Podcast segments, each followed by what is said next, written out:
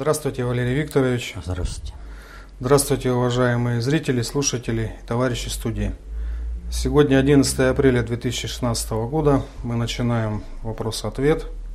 И начнем э, с вопроса по Нагорному Карабаху. Некоторым пользователям непонятно. В частности, пользователь мистера HS э, пишет, что про Карабах, про Карабах мы ничего не объяснили. Э, ведь политика двойных стандартов работает и, и у вас. Упомянули про Сумгаит, но не вспомнили про зверство Хаджалы, когда армяне издевались над азербайджанцами.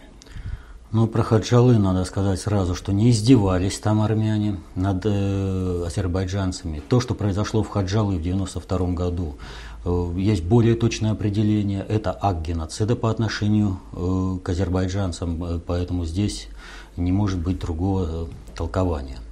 А вопрос, почему не упомянуто было Хаджалы, ну, это как раз связано с тем, что человек Э, и говорит, что ничего про Карабах не рассказал. Вот такая точка зрения, она в определенной степени справедлива, но в определенной степени справедлива. Почему? Потому что, как говорится, многие вещи нам непонятны не потому, что наши понятия слабые, а потому что сии вещи не входят в круг наших понятий. Это сказал Козьма Прокоп. Но это очень э, является актуальным и для всех, кто занимается вопросами управления, э, будь то вопросами, э, вернее, будь то это на профессиональной основе, или же он интересуется. То есть человек э, не понял, а, а что я такого там рассказал. Хотя, как показала, так скажем, фактологическая фактология последующей недели после нашего вопроса-ответа, э, то, о чем я говорил, было наиболее актуальным и востребованным именно в этом плане. Потому что именно это создало то информационное поле, на основе которого российская дипломатия могла совершать определенные поступки, а противодействовать ей уже не могли. И в частности, э, вот Сергей Викторович Лавров, он полетел именно э, в Азербайджан, потому что нужно было срочно повышать акции Азербайджана в этом разговоре. Дело вот в чем. Почему это непонятно? Потому что непонятна вообще ситуация, связанная с Азербайджаном и Арменией и вообще откуда возник такой э, Нагорный Карабах. Вот все это, все это объяснить э, в одной передаче ни в коем случае даже, вот как ни стремись, не получится. Будет опять же отдельные фрагменты, рэперные точки, поэтому, ну, а дальше дорабатывать можно уже сказать. Так вот, э, суть заключается в следующем. События на Украине показали миру, что есть такое явление, как failed state, то есть э, несостоявшиеся государства, государства фиктивные, фейковые государства, которые вроде бы они есть, но на самом деле их нет. И э, сейчас об этих государствах будут говорить все более и более. Много, можно многих говорить, но в данной ситуации необходимо упомянуть э, о четырех фейковых государствах, э, failed state, которых объединяет организация ГУАМ – Грузия, Украина, Азербайджан и Молдавия. Вот э, где это, широкое поле геополитикам бы вот разобраться, в чем же заключается э, кольцо анаконды, но ведь не поняли, совершенно не то говорили. Вот. А дело вот в чем. У всех у этих государств нет исторических причин быть самостоятельными государствами. И все эти государства направлены на одно, на то, чтобы взорвать постсоветское пространство и э, проводить э, антирусскую, антироссийскую государственную политику. Э, это и Грузия, она активно вышла в, в эту атаку в 2008 году. Это Украина, это Азербайджан, и это Молдавия, которая готовится к старту. Что касается Азербайджана, в 2013 году экспертное сообщество было просто возбуждено тем, что Иран начал некие действия по денонсации Гюлистанского мирного договора от 1813 года по итогам русско-персидской войны по итогам которой э, Азербайджан вошел в состав э, России. Вот. И э, вот все, вот если отменят, то Азербайджан не имеет права. А почему только из Азербайджан? Вот. Э, дело ведь вот в чем. Э, Гюлистанский договор, он фактически был отменен как самостоятельный договор в 1828 году заключением Турманчайского договора, следующего договора. Вот. И он стал ее частью. Поэтому вся шумиха об отмене Гюлистанского договора – это всего лишь дипломатический информационный маневр на предмет э, крушения государственности Азербайджана. Но почему не встает вопрос о государственности Армении, которая э, по этим же договорам э, тоже существует? Дело в том, что я уже неоднократно говорил о том, что Армения выполняет совершенно другую роль, и она, начиная э, с 301 года создания Великой Армении, э, уже участвует в проекте, проектно-конструкторское отношение к истории, и вот государство Армения, оно вот с этого периода. А предыстория – это вообще со второго века до нашей эры. Вот. А письменность с 5 века, это 405-406, ну и там дальше все пошло. Так вот, э, суть-то в чем? Вот если Грузия и Украина, им повезло, в кавычках, конечно, что они управлялись напрямую со стороны надгосударственного управления в лице Соединенных Штатов, то Молдавии и Азербайджану им не повезло они управляются со стороны вассалов, так сказать, для выполнения определенной совершенно другой роли. Вот э, Молдавия это со стороны Румынии, у нее такое сначала начальство в Бухаресте, а потом уже в Вашингтоне. А для Азербайджана это Турция – не секрет, что э, силовые структуры Азербайджана, они просто перенасыщены э, специалистами э, турками и выполняют, в общем-то, задачу Азербайджан именно турецкую. Я говорил о чем? О том, что не вовремя произошло это событие. Оно подставляет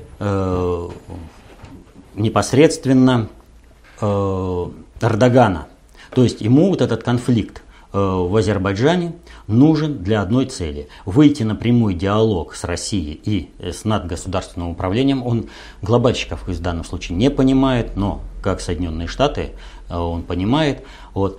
И для него этот конфликт был нужен. Почему нужен был конфликт для э, э, Эрдогана? Дело в том, что он тоже летал на ядерный саммит, и у него планировалась встреча с Обамой. И там было очень много непонятного, как, э, что происходит с этой встречей. Турки утверждают, что встреча будет, а Америка говорит, да нет, не будет, а потом говорит, да ладно, проведем встречу на полях.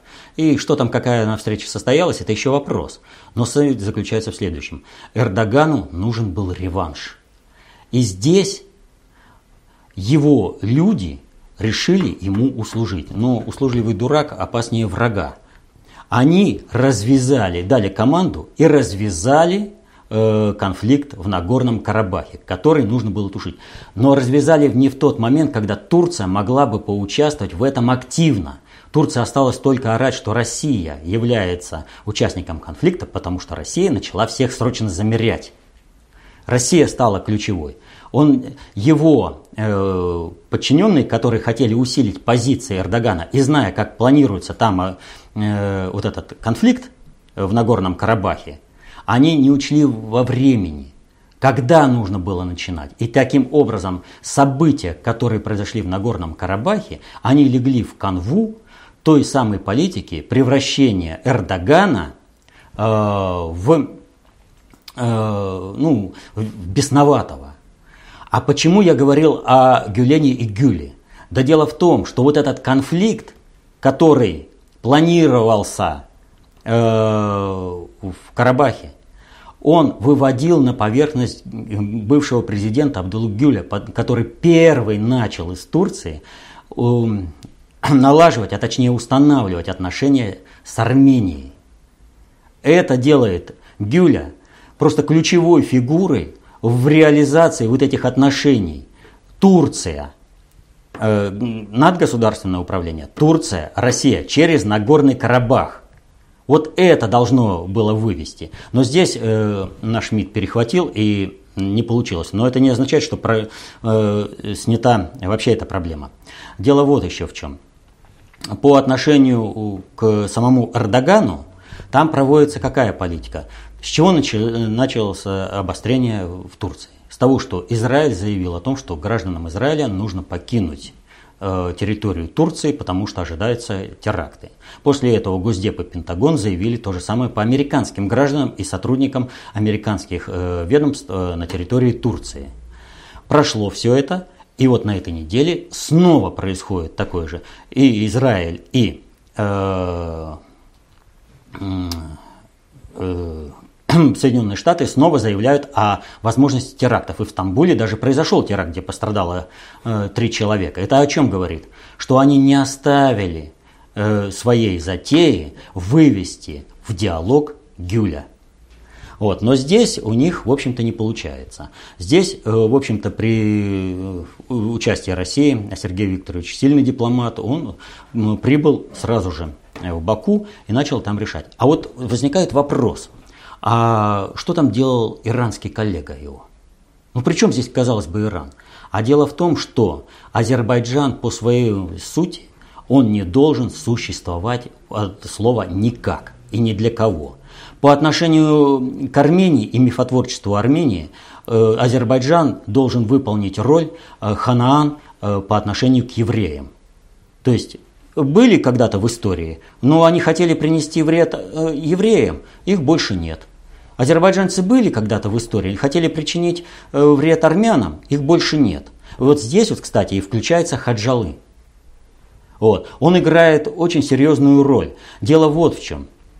Э, то, что этот акт геноцида был, никаких сомнений. А вот вопрос в том, кто его провел – это уже сомнения есть серьезные, там надо разбираться. Несмотря на то, что есть прямые свидетельства, вернее, заявления э, с армянской стороны, что они в этом деле поучаствовали, это вопрос еще, э, как бы сказать, вторичный. А вот есть одно обстоятельство.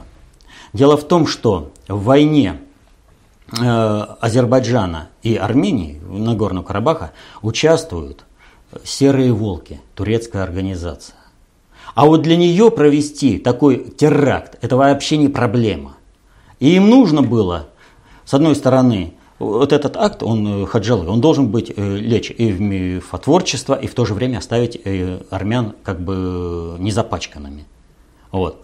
А с другой стороны, этот теракт должен намертво рассорить Азербайджан, вот это, акт геноцида, намертво должен рассорить азербайджанцев и э, армян. Поэтому не надо думать, что в Азербайджане не было понимания того, что что-то не так, нечисто там с этим э, террористическим актом, актом геноцида в Хаджалы. Э, и в, и в Азербайджане это понимали. Но сведомые азербайджанцы, которые терроризируют народ Азербайджана э, и осуществляют управление Азербайджаном в интересах Турции они делают так, что все люди, которые даже попытались высказаться по этому поводу и попытались расследовать это преступление, вот, вынуждены просто молчать, потому что иначе их жизни угрожает опасность. Или же брать свои слова обратно. Так вот, э, по отношению к Азербайджану, что же там делал э, иранский коллега? Дело вот в чем. Поскольку Азербайджана не должно быть никак, Азербайджан должен быть ликвидирован. Но кем он должен быть ликвидирован? Он должен быть ликвидирован ИГИЛом, который через Турцию попадает э, в Азербайджан и там полностью вырезает местное население. А дальше включается тот же самый сценарий, когда на, пло, э, на место плохого ислама приходит хороший ислам. И Иран зачищает эту территорию. И поэтому в 2013 году шумиха по Гюлистанскому договору была как раз на предмет зондирования, насколько Иран может войти на территорию бывшего СССР в русское пространство и забрать Азербайджан, хотя бы, э, а может быть и все территории по Гюлистанскому Туркманчайскому договору, за исключением тех, которые э, оккупированы или на которых находится Армения, и Нахичевань, кстати, отойдет к Армении в этом э, сценарии, вот, насколько они смогут этот сценарий реализовать. И вот дорога север-юг, транспортная артерия, да, э, в результате которой строится железная дорога э, от Азербайджана до Ирана. Это Астара, Решт, Казвин, о чем э, спрашивали на пресс-конференции, которую проводили министры иностранных дел. Вот эта дорога, это вообще-то строительство этой дороги приближает кончину Азербайджана как такового. По одной простой причине. Она связывает Иран с Азербайджаном по этому направлению. А не то, что думают те, кто в этом проекте участвует.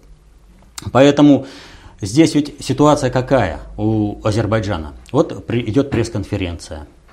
На каком языке говорит министр иностранных дел Азербайджана? На английском. А позвольте спросить, а каким боком он э, там? участвуют. Азербайджан, Иран, Россия. Причем здесь английский? Что, не могут перевести с азербайджанского? Да нет. Переводили же, там один из корреспондентов задал вопрос на азербайджанском, перевели без проблемы. Значит, могли перевозить. На каком языке говорил э, этот э, ир, иранский министр? На английском. А на каком языке говорил Сергей Викторович? На русском. Вот это и показатель ориентированности. Пока Азербайджан не сменит ориентированность, он будет стоять под угрозой уничтожения физического, потому что население Азербайджана не нужно и современному Ирану в силу своего прошлого, высокого образования и полученного иного культурного э, опыта. Поэтому эту грязную работу для Ирана сделает ИГИЛ. А для этого нужно развязать конфликт в Нагорном Карабахе. Это вот галопом по Европам, это далеко не все. Но суть э, вот того, что произошло. Вот сейчас мы об этом говорим вот так вот. Да? Если бы я сказал неделю назад, то многие вопросы бы э, остались бы не раскрытыми, то есть не сформировали бы информационное поле, по которому люди, посмотревшие прошлое, начали бы действовать, и было бы не совсем эффективное действие. Э, так скажем, э, не было бы той информационной поддержки действиям нашего Министерства иностранных дел. Вот. Поэтому сейчас, ну и к Азербайджану мы так или иначе будем возвращаться. Вот, кстати, в этом отношении нужно понимать простую вещь. Вот это для сведомых азербайджанцев, для дипломатов типа Бюльбюль-Аглы, это вообще запредельно, он этого понять не может.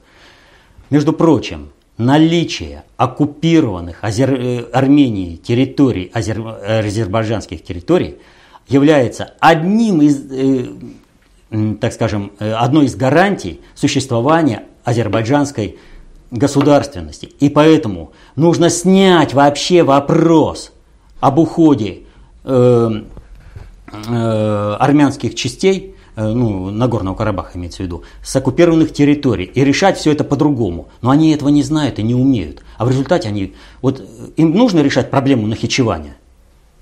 Иначе нахичевание останется за Арменией. Тут вопроса даже нет. Вот эти оккупированные территории останутся за Арменией. Нахичевань останется за Арменией, а Азербайджана не будут. Будут рассказывать, что была когда-то Советская Республика, вот здесь был такой-то народ. Ну, потом пришли игиловцы и вырезали всех. Поэтому здесь заселились снова вот азербайджанцами, основная масса, кстати, которых живет э, в процентном отношении э, в Иране. Вот.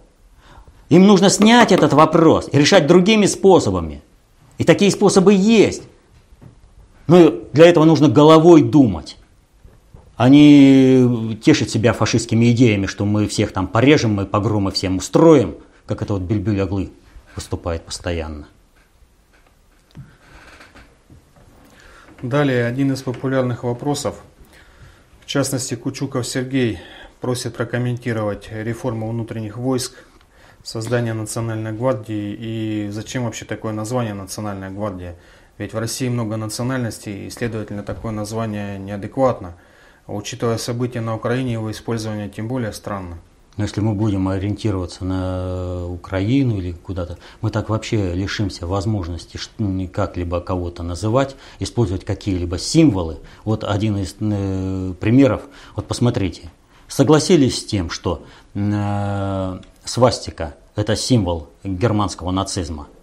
Какие проблемы мы до сих пор имеем? Русский символ, теперь мы им не можем в полной мере оперировать. Вот. Поэтому вот эта вообще позиция, она такая, ну давайте сдадимся. Зачем?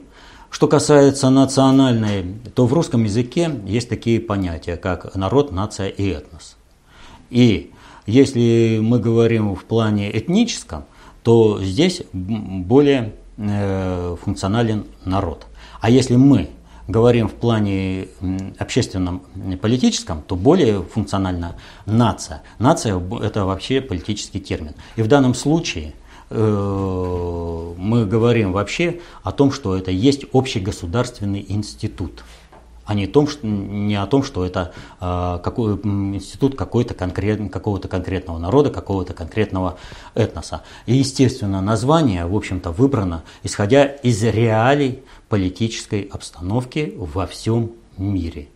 Вот. И здесь уступок, в общем-то, делать не надо. Раз э, есть национальная гвардия везде, почему ее не может быть в России? она понятна и доступна э, тем, кто проводит глобализацию и толпе, находящейся под их управлением. Ее задачи не надо будет разъяснять, то есть это э, достаточно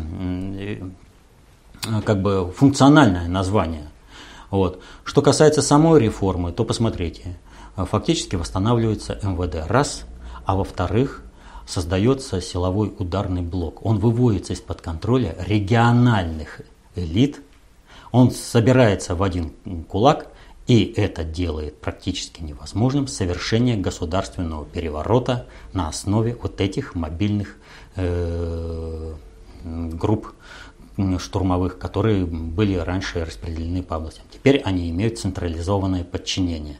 Это, в общем-то, показатель того, что, ребята, не рыпайтесь. Государственный переворот у вас не получится. Вот. Ну а национальная гвардия, ну, ну, термин вполне функциональный, тем более в нынешних политических условиях. А если еще и получить поддержку и определенно застолбить вот в том плане, то есть э, чтобы разграничить четкое употребление терминов народ, нация и этнос, вот, выражающих одно и то же, то это вообще может быть зафиксировано как государственный институт исключительно. Вот то, что нация, это значит все, это э, то, что относится к России. Русская нация – это все, кто э, является гражданами России. Скажите, а вот кроме Национальной гвардии еще президенту подчинили Росархив? История – это второй хронологический приоритет, э, который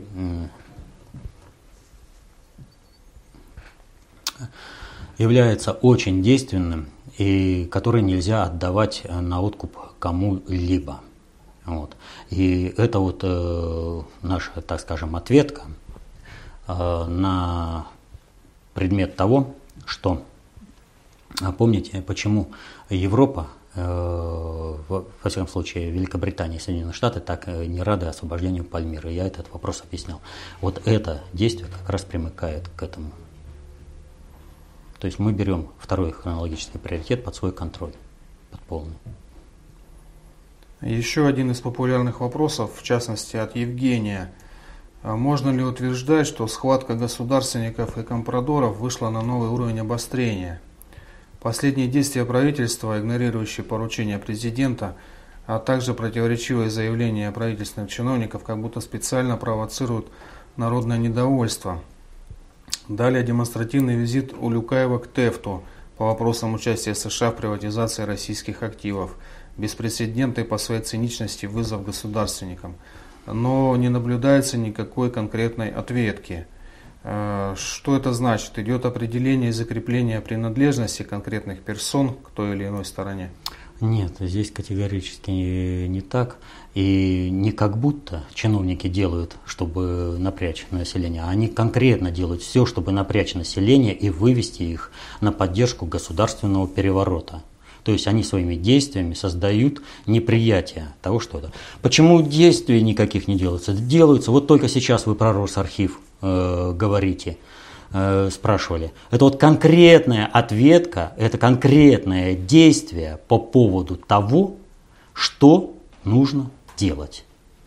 А как это вот может быть связано? Все, наверное, слышали про панамские архивы, про панамские бумаги. Вот если брать этот офшорный скандал, то это вообще ни о чем. Просто ни о чем.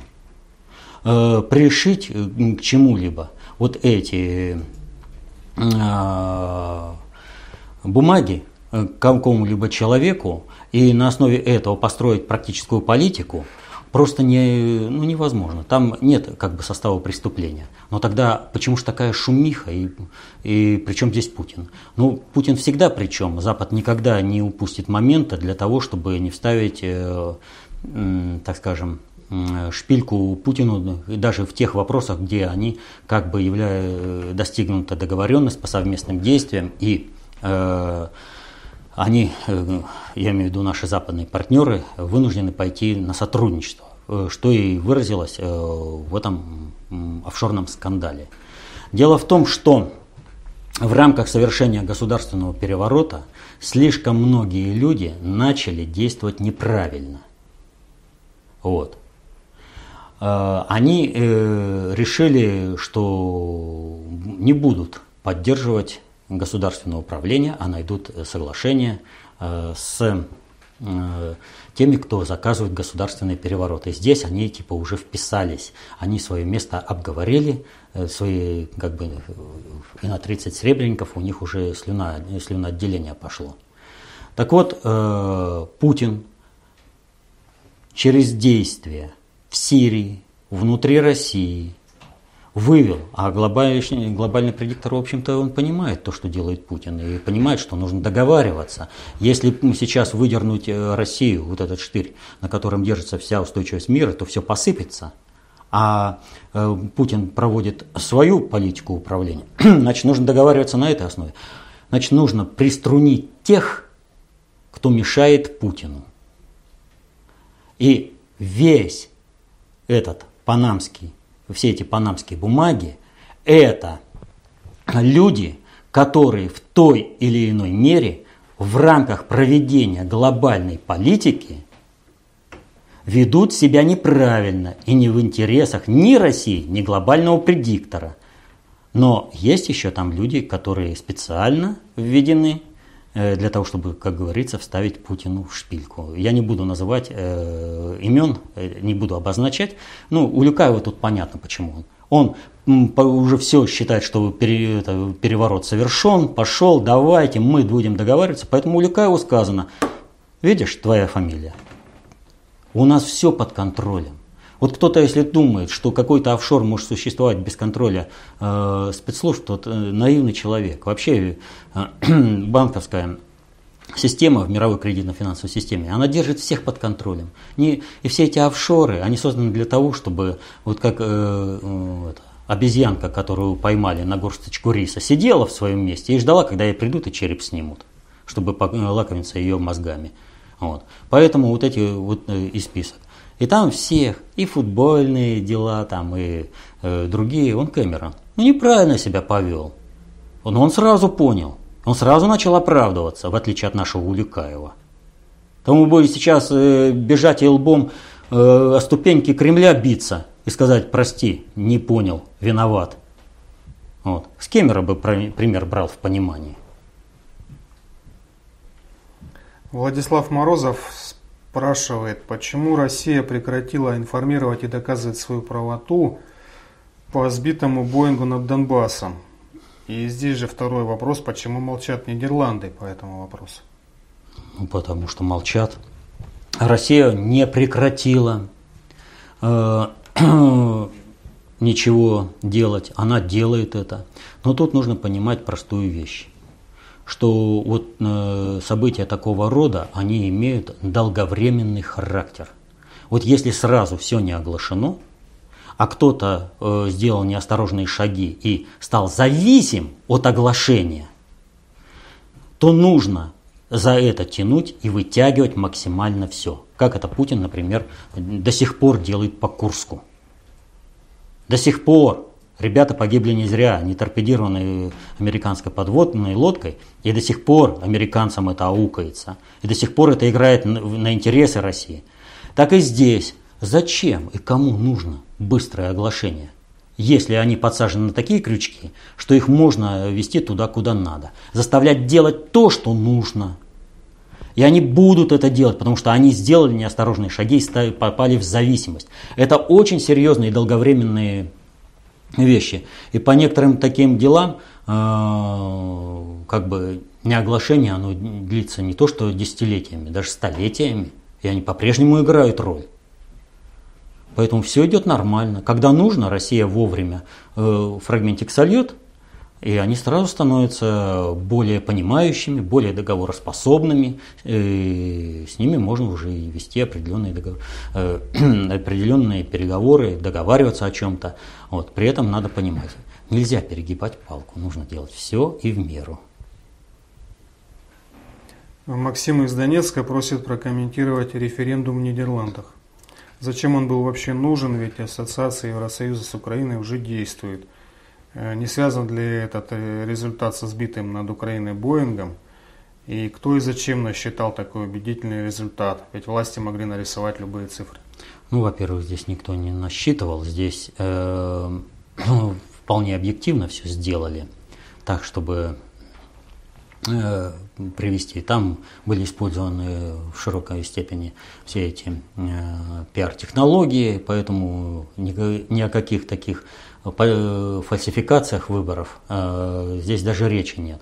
Э, больше всего на этот результат подействовал масштабный визит украинской делегации во главе с э, министром иностранных дел Климкиным, который проплатил Сорос. Ну, сами сделали вот этот результат. Это вот очень эффективная пиар-технология, которая осуществила Украину. Ну, майдануты, они же только прыгать на Майдане могут.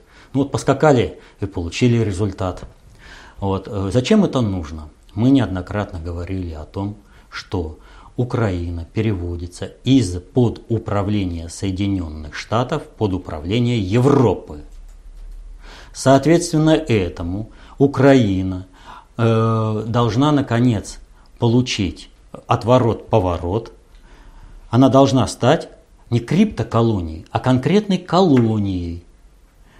И в этом отношении речи не идет о том, что какие там ассоциации действуют или не действуют. Там решают все совершенно иные договора и решается через э, соглашение вернее, даже не соглашение, а по-украински вообще это очень хорошее слово, выражающее именно украинскую, э, украинский менталитет. Угода. То есть, когда киевское правительство подписывает угоды, как бы еще угодить Западу. Они сами ищут эти возможности угодить Западу. Вот. А Украину уже переводят. Таким вот образом э, происходит э, формальная отстройка. То есть, ребята, забудьте о вхождении в Европу. Видите, люди против, поддерживают практически все. Вот. А раз все поддерживают, э, что вы тут не нужны, значит, вы не нужны. Значит, у вас есть другой вариант. Ну, дальше скачите на Майдане, бегите, убивайте русских на Донбассе или в России, а мы за это будем и дальше сокращать ваш, ваше присутствие вообще на цивилизованном, так скажем, пространстве. Вот. Вашу численность сами себе сократите, а нам земли ваши нужны. Кстати, вот э, одно из последних событий в правительстве Украины – отставка Арсения Яценюка. Отставка Яценюка как раз и связана с этим. У Соединенных Штатов был еще ну, как бы надежда определенная. Они же тоже не издают все позиции сразу по Украине, а они отступают. И э, э, отступая, они, в общем-то, готовят себе э, э, позиции, где и как э, отступить, чтобы было планомерно, а не бегство. И поэтому э, они надеялись, что э, вот этот референдум, он даст возможность, вот если проголосуют за ассоциацию, значит Европа не выходит из-под контроля Соединенных Штатов, И Украину можно будет пристегивать как, э, вот это, э, как ядро к арестанту, к Европе, и таким образом вводить и Европу, и Украину. Но э, поскольку Европа управленчески переиграла Соединенные Штаты и отстраивается, значит э, нужно э, сдавать позиции. И вот здесь наступает интересный момент. Помните, мы говорили о том, что э, Э, Яценюк э, должен быть отставлен по планам Соединенных Штатов э, где-то в мае. То есть до мая он должен дотянуть. Несмотря на то, что май уже как бы близко, но тем не менее еще есть время. Вот. И отставка Яценюка, она должна положить начало полномасштабной войне на Украине, которая выльется на территорию России и на территорию а, Европы. Так вот, 8 числа, 8 апреля, за два дня до отставки Яценюка, а уже после референдума, и когда стало ясно, что Яценюка будут убирать, вот, а, глава э, Донецкой военно-гражданской администрации, это киевская банда, а, Эшебривский, э, э, объявила о скором начале боевых действий и наступлении на Россию. Вот как только он объявил, то произошли очень интересные события. Уже через три часа э, практически все украинские СМИ сообщили, что он берет свои слова обратно, и его не так поняли.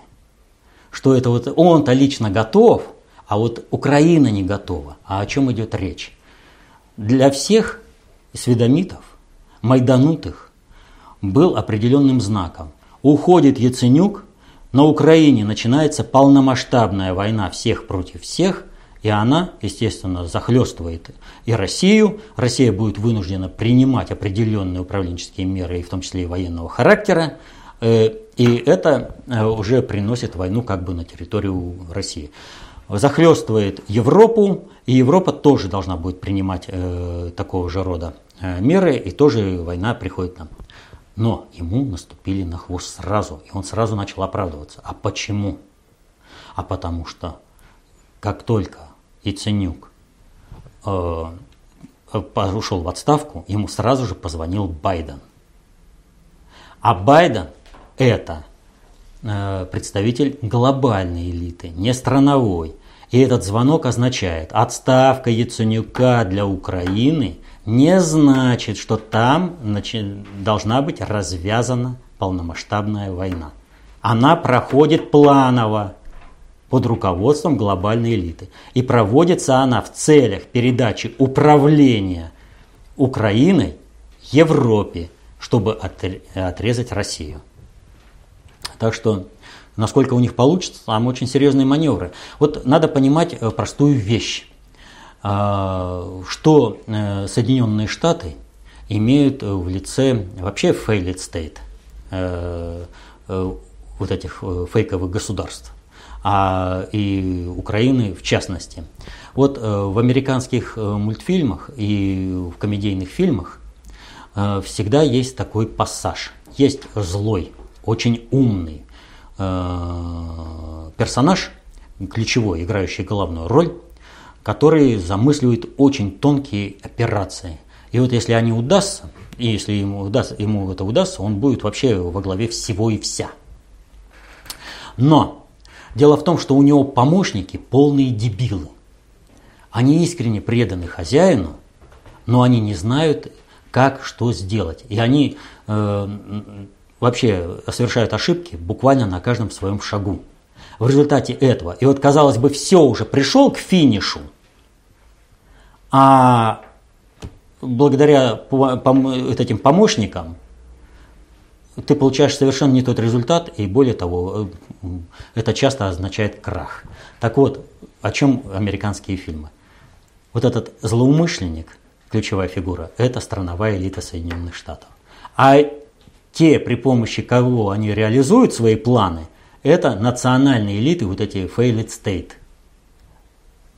Вот. Ну и у нас, кстати, такие, как у Люкаев. Ну, ну какие они знающие? Он, говорю, даже примера с Кэмерон не может взять. А Кэмерон сразу врубился, что надо каяться.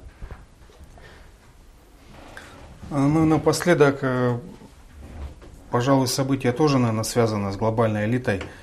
А на прошлой неделе масштабный визит австрийская делегация в Москве. Австрийская делегация в Москве, да. да. В один день были проведены переговоры э, президентов, премьер-министров, министров внутренних дел, сельского хозяйства, энергетики, начальников генеральных штабов. Ну, как мощно. И еще о чем идет речь. Дело в том, что э, поскольку откладывается план реализации э, э, европейского исламского халифата, встает вопрос о стабилизации положения европейских государств и сохранения их культурной идентичности на некоторую основу. Вот э, мы в прошлый раз говорили о том, что Папа Римский омыл ноги беженцам. Вот римскую католическую церковь уже не спасти, а Европу спасти еще попытаться можно. Поэтому, э, чтобы были нравственные духовные основы Европы при, так скажем, понятные и приемлемые для западного обывателя – Э, и прошла встреча Папы Римского э, с нашим э, патриархом. То есть через инструментарий Римско-католической церкви и западных государств на территорию католицизма вводится русская православная церковь. Поэтому кто это, если кто-то видит, что там русская православная церковь что-то предала, ничего подобного. Здесь только одни плюшки. Другое дело, что если русская православная церковь будет неправильно себя вести по отношению к Путину, единственному человеку, который знает и умеет, и понимает, как разрешить тот кризис на грань, на краю пропасти, который стоит весь мир, то есть на краю э, глобальной экологической, экономической, военно-политической катастрофы, если Путина вырвать, то посыпется по принципу домино все. Вот если церковь здесь не будет правильно себя вести, то ей этот инструментарий не дадут. А будет правильно себя вести, она получит э, в свое окормление всю территорию Римской католической церкви. Это очень серьезный э, куш, который, причем на основе мощи и России они это все получают. Не будет России, не будет у них вообще ничего. Вот. Так вот, э, должен кто-то решать а, вот эти все задачи. А как решить? Европейская армия тоже недееспособна, европейские правоохранительные органы тоже ограниченно дееспособны. Нужна очень серьезная, мощная опора, на основе которой можно решать э, какие-то задачи. Э, Австрия, она э, достаточно уникальное положение в Европе. Вот если Прага – это, так скажем, оккультный центр, то Вена – это функциональный центр. И библиотека Габсбургов хранится именно в Вене.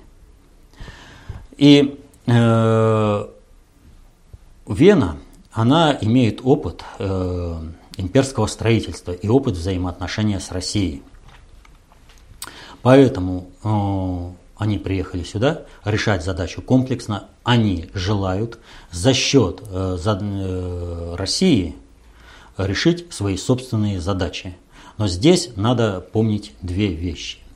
Вот э, первое. Был э, министр иностранных дел Австрийской империи Шванце, э, Шванце, Шварценберг Феликс, который сказал фразу, которую ошибочно в общем, приписывают кому угодно, только не ему – вот.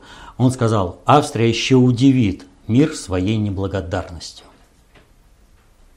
Вот. А о чем идет речь?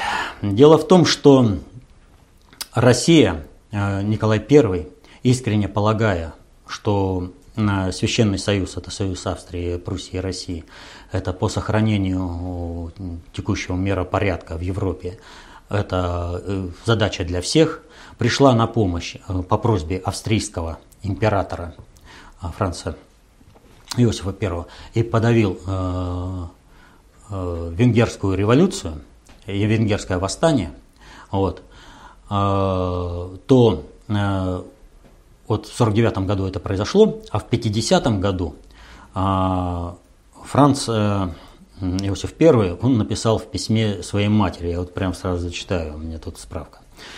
Наше будущее на Востоке, и мы загоним мощь и влияние России в те пределы, за которые она вышла только по причине слабости и разброда в нашем лагере.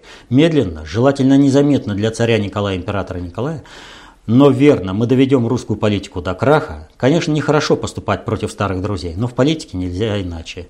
А наш естественный противник на Востоке – Россия. Всегда для Европы было так, есть и будет. Им Россия нужна только как средство решения их проблем. Но во главе России есть государь, который, как показывает практика, не ведет генеральное наступление на грабли. Поэтому все будет нормально. Нужно вопросы в Европе решать, решать с участием России – если мы откажемся, они будут решаться по-другому, а с результатами этого решения мы в любом случае будем сталкиваться. Так нужно воздействовать так, чтобы результаты были приемлемы для нас. Поэтому от решения уклоняться нельзя. Пришла Австрия сюда, пришла от имени всей Европы, вот значит надо заходить и надо решать. Но решать в интересах России, понимая, что это решение, которое при, э, нас втягивает, это для того, чтобы ослабить Россию и в конечном счете ее уничтожить. То есть использовать ресурсы России во благо Европы, а потом удивить мир своей неблагодарностью, добить Россию. На сегодня это был последний вопрос. Ну что ж, а, вот мы начинали сегодня вопрос с Карабаха. И мы говорили о том, что многие вещи нам непонятны не потому, что наши понятия слабые, а потому что сии вещи не входят в круг наших понятий. Нужно расширять круг наших понятий. Нужно включать в свое понимание вопросы управления социальными суперсистемами. А это знание есть только в концепции общественной безопасности, в достаточно общей теории управления. Поэтому изучайте концепцию общественной безопасности, достаточно общей теории управления, защищайте интересы своей своей семьи. До следующих встреч. До свидания.